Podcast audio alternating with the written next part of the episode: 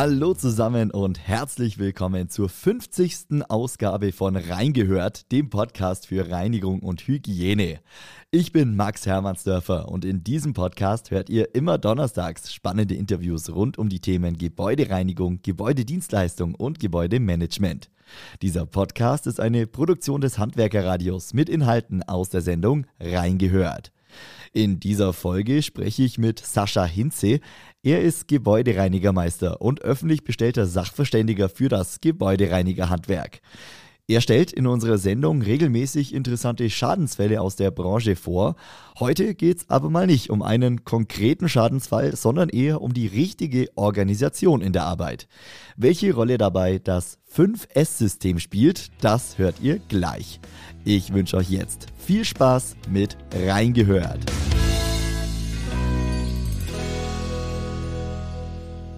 Hallo Sascha. Hallo Max, schön, dass ich wieder bei dir sein darf.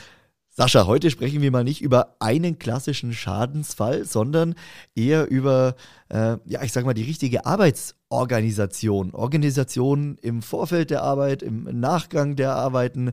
Ein Stichwort dabei ist das 5S-System oder die 5S-Regel, äh, die 5S-Methode, wie man es auch nennen möchte. Sascha, äh, worum geht es denn dabei? Erklär mal dieses Grundproblem, warum es überhaupt sowas gibt. Ja, das Grundproblem in der Gebäudereinigung, Max, ist ja immer, dass wir schreien, wir haben nicht genug Zeit. Und 5S soll eigentlich dafür sorgen, dass wir mal ein bisschen mehr Zeit bekommen, aber da müssen wir dann selber für sorgen. Das 5S-System ist nichts anderes als ein Organisationssystem, um Produktionen effektiver zu machen und mhm. Äh, kommt tatsächlich aus Japan und ist in den 80er Jahren von Toyota eingeführt worden. Die Japaner sind ja in den 80er Jahren sehr effektiv geworden mit ihren Autoproduktionen und haben die Märkte bereichert durch viele neue Modelle und sich auch ganz schnell weiterentwickelt. Ja. Und so ist dann 5S entstanden. Äh, das 5S steht letztendlich nur dafür, dass es fünf japanische Begriffe sind, die mit S beginnen. Mhm. Ähm, jetzt ist mein Japanisch nicht ganz so gut, aber ich ähm, nenne vielleicht mal die Begrifflichkeiten, auch wenn die etwas holprig sind in der Übersetzung. Versuch's gern mal. es mögen mich bitte alle verbessern. Also das 5S würde stehen für Sairi, Saiton, Saiso, Saiketsu und Shizuke. Ähm, wenn man es holprig übersetzt, dann wäre es die Sortierung, das Setzen oder Anordnen, Sauberkeit, Standardisierung und Selbstdisziplin. Worum geht es dann bei diesen einzelnen Punkten? Geh doch da gern mal drauf ein. Genau, also ich würde immer in einer Prozessoptimierung darauf hinarbeiten wollen, dass die Reinigungskammern nach dem 5S-Prinzip sortiert werden. Warum? Um mir Zeit zu verschaffen. Wir haben keine Zeit zum Suchen, sondern sollen Rüst- und Wegezeiten entsprechend verkürzen. Deswegen Sortierung wäre zum ersten Mal visuell eindeutig die Reinigungskammer anzuordnen. Mhm. Beispielsweise könnte das sein, auf der linken Seite stehen die Reinigungswagen, jeweils mit dem Griff in den Raum hinein. Auf der rechten Seite befindet sich das restliche Reinigungsequipment, bestehend aus Chemie und Tüchern. Ja, ich weiß, mit was für Reinigungskammern wir manchmal zu kämpfen haben. Einmal ein Meter, 80er Tür, die nach innen aufgeht. Wo jeder denkt, lieber Architekt, komm doch mal bitte vorbei und zeig mir, wie ich da einen 5-Liter-Kanister reinstelle. Nichtsdestotrotz sollte das 5S-System einheitlich im gesamten Unternehmen dann umgesetzt werden. Das erleichtert Suchen oder auch Erklärung, wo welches Equipment zu finden ist. Wir kennen mhm. das alle dass wir den Wald vor lauter Bäumen nicht mehr sehen. Und der kurze Zuruf, äh, Chef oder Objektleiter, Objektleiterin, äh, wo finde ich denn die Reinigungstücher? Wenn man sagt, links oben im Regal, ähm, dann ist es viel, viel einfacher. Habe ich schon dreimal drüber geguckt. Ja.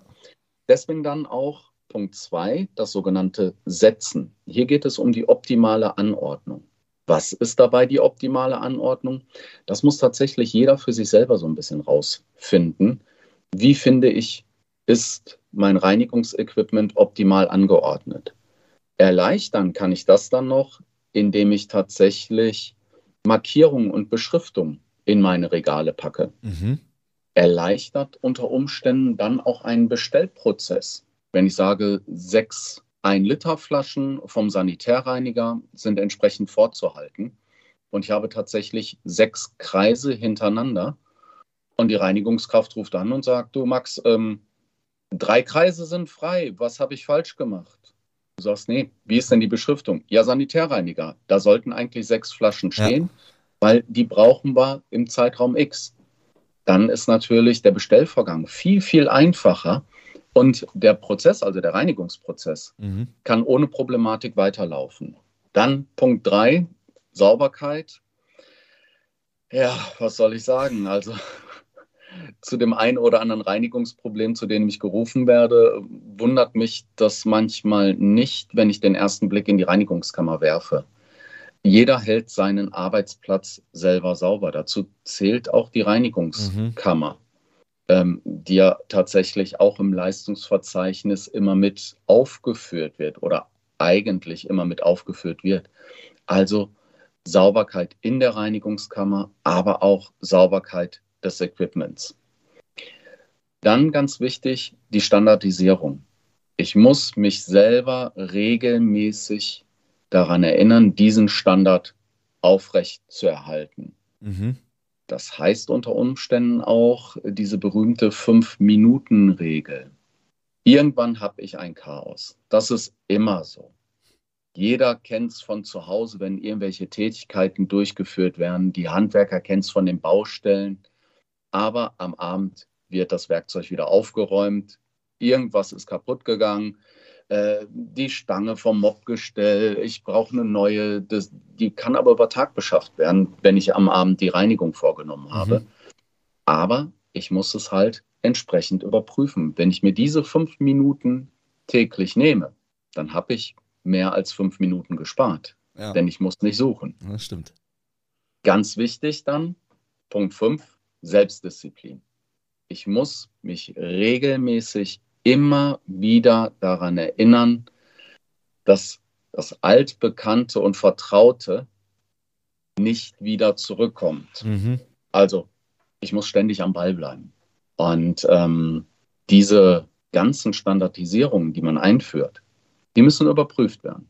Ja. Also es reicht nicht aus, einmal ein Foto zu machen und den Reinigungskräften zu sagen, so, so sortiert ihr das jetzt immer und so bleibt das dann auch.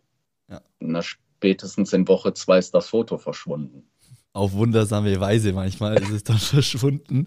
Jetzt ist die Frage, was bringt es denn jetzt konkret für den einzelnen Gebäudedienstleister, für den einzelnen Gebäudereiniger, wenn die 5S-Regel äh, eingehalten wird? Du hast zu Beginn schon gesagt, ja, Zeit sparen. Was sind die größten Vorteile, wenn man sich an diese 5S-Methode hält? Also ich glaube, einer der größten Vorteile ist tatsächlich, dass man seine Zeit nicht mit sinnlosem Suchen vergeudet.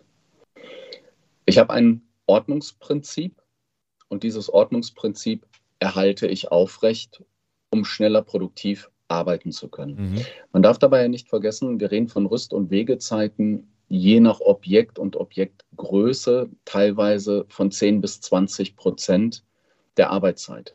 Das heißt, die Reinigungskraft ist 10 bis 20 Prozent ihrer Arbeitszeit nicht produktiv, mhm. sondern eventuell damit beschäftigt, dann auch zu suchen.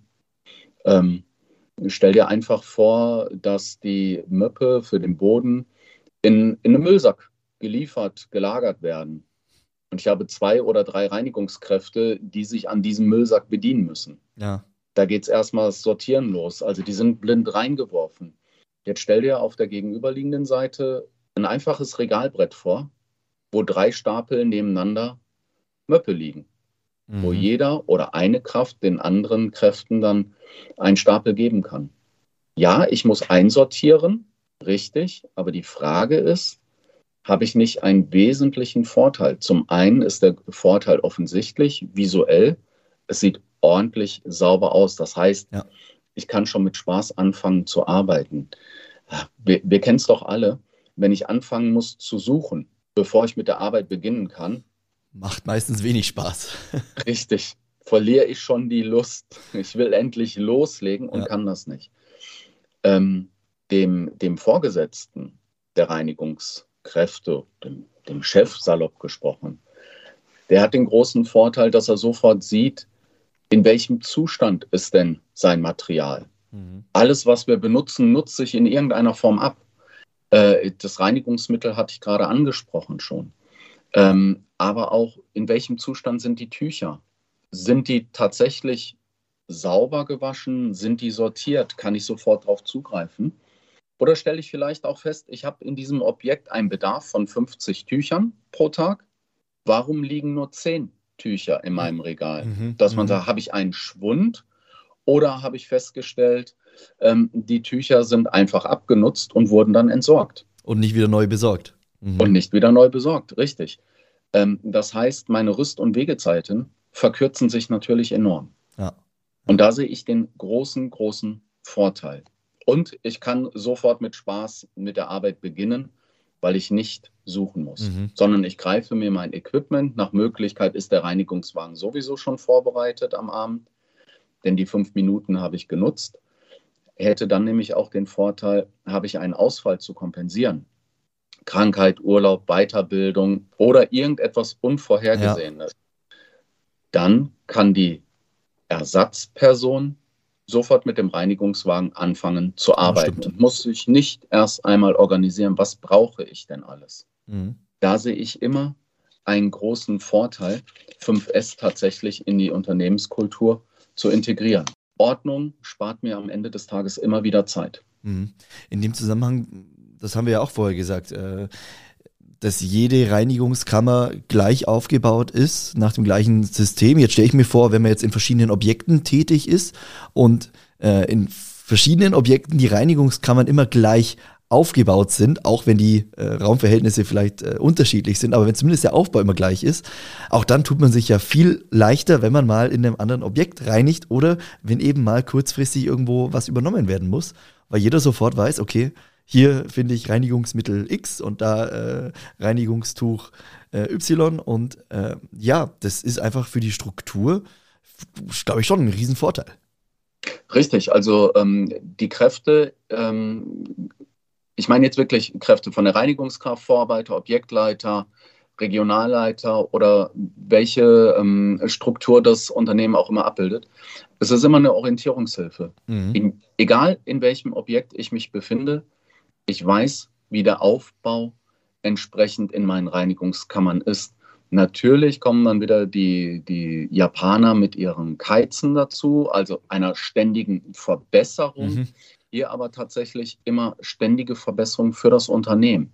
Nicht unbedingt nur ähm, Verbesserung in der Form, es muss noch ordentlicher sein, aber zum Beispiel in den letzten ja, ich sag mal, fünf bis zehn Jahren, wo wir in der Gebäude einen enormen Schritt nach vorne gemacht haben, weil die Maschinenhersteller dafür gesorgt haben, dass wir immer kleinere Maschinen auch bekommen haben, mhm. die den klassischen Mob ersetzt haben. Also, dass man in der Form sich verbessert, ähm, stelle ich die Maschinen etwas höher, habe ich vielleicht Probleme mit Wasser, ähm, in welcher Form baue ich die Systeme dann entsprechend auf? Übersicht. Ähm, was habe ich für Bürsten? Was habe ich für Pads? Ähm, Akkus. Äh, ja, ich muss Zeit in meine Reinigungskammer investieren. Mhm. Beim Einrichten des Objektes. Aber auf der anderen Seite müssen sich dann die Dienstleister auch die Frage stellen, über wie viele Jahre verbleibe ich in diesem Objekt? Wie ist mein Vertrag tatsächlich gestaffelt ja. worden? Und da sehe ich einen großen, großen Vorteil, denn die Arbeitszeit, die ich dadurch gewonnen habe, wirkt sich nachher auch zusätzlich noch auf die Qualität aus. Und wir kennen es ja, glaube ich, alle, dieser, dieser berühmte Spruch, da sieht es aus wie bei Hempels unterm Sofa. Ähm, ich war noch nie bei Hempels, aber ich stelle es mir schlimm vor. Und ähm, da haben wir alle keinen Spaß dran. Wenn ich aber irgendwo reinkomme und es alles ordentlich sortiert, strukturiert, da finde ich mich ja selber auch sehr schnell zurecht. Mhm. Und ähm, ja, vielleicht ist es sogar dann bogenüberspannend auch eine Mitarbeiterzufriedenheit, die ich durch Ordnung schaffen kann. Aber immer wieder, ich muss mich selber kontrollieren und ich muss auch kontrollieren, dass die Reinigungskammern entsprechend meinen Vorgaben, meinem Standard in meinem Unternehmen auch tatsächlich so durchgeführt wird. Mhm. Und da hilft es nicht anzurufen, habt ihr die Reinigungskammer schon aufgeräumt, sondern einfach mal vor Ort sein, vielleicht auch mit den einfachsten Maßnahmen Lob und Tadel wiederzuarbeiten. Du bist gern auf dem aktuellen Stand, hast aber wenig Zeit? Wir halten dich auf dem Laufenden, was für das Handwerk diese Woche wichtig war. Der DHZ Wochenrückblick zu hören auf dhz.net und überall, wo es Podcasts gibt. Sascha, zum Abschluss, ähm, lass uns darüber sprechen, wie man sowas denn am besten etabliert im Unternehmen. Wenn man jetzt äh, noch nicht nach 5S arbeitet, wie setzt man sowas am einfachsten um? Vielleicht kannst du das zum Abschluss nochmal auf den Punkt bringen. Äh, wie fängt man da an, dieses System zu etablieren? Ich würde tatsächlich meine einfachsten Reinigungskammern nehmen, um dort zu beginnen dass man tatsächlich für sein Unternehmen ein kleines Pilotprojekt startet mit zwei, drei Reinigungskammern und für sich selber feststellt, ähm, wie sind die Reinigungskammern aufgebaut? Sehen die ähnlich aus und sich dann Gedanken macht, wie kann ich dort am besten vorgehen? Mhm. Ich würde grundsätzlich immer große Reinigungskammern für mein Pilotprojekt nutzen. Auf der einen Seite würden meine Reinigungswagen und Maschinen stehen auf der anderen Seite das restliche Equipment. Hat dann nämlich auch den großen Vorteil, was brauche ich jeden Tag, um meine Arbeit zu verrichten? Na, meine Reinigungswagen und die Maschine. Mhm. Dann ist die Reinigungskammer praktisch leer, bis auf das Regal auf der anderen Seite. Und dann kann ich nämlich tatsächlich anfangen zu schauen, wie möchte ich etwas sortiert haben. Also auch in Abhängigkeit davon, welches Equipment wird sofort gebraucht das, was am häufigsten gebraucht wird, würde ich in unmittelbarer Nähe zur Tür lagern. Wenn die Reinigungskammer klein ist, dieses berühmte Nadelöhr, mein Bottleneck, kann ich vermeiden. Den Arm rausstrecken aus der Tür. In der Regel steht dahinter ähm, oder ist er zwischen Türe und Reinigungskammer ein Flur oder ein anderer größerer Raum. Das heißt, mein kleines Nadelöhr kann ich dadurch etwas vergrößern und somit meine Rüst- und Wegezeiten komprimieren.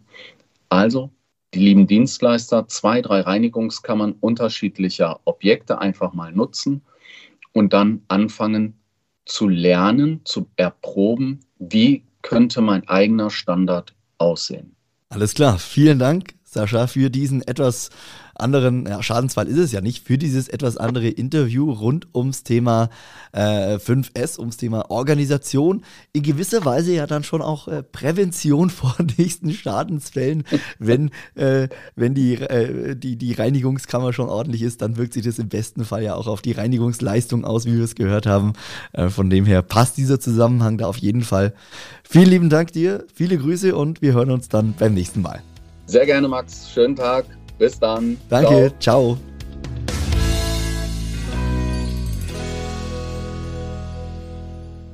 Und damit sind wir wieder am Ende angekommen von Reingehört, dem Podcast für Reinigung und Hygiene.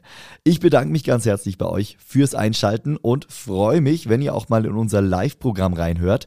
Klickt euch einfach auf unsere Website www.handwerker-radio.de oder holt euch unsere kostenlose Handwerker-Radio-App für Smartphone. Euch noch einen schönen Tag, alles Gute und wir hören uns dann nächste Woche wieder. Bis dann.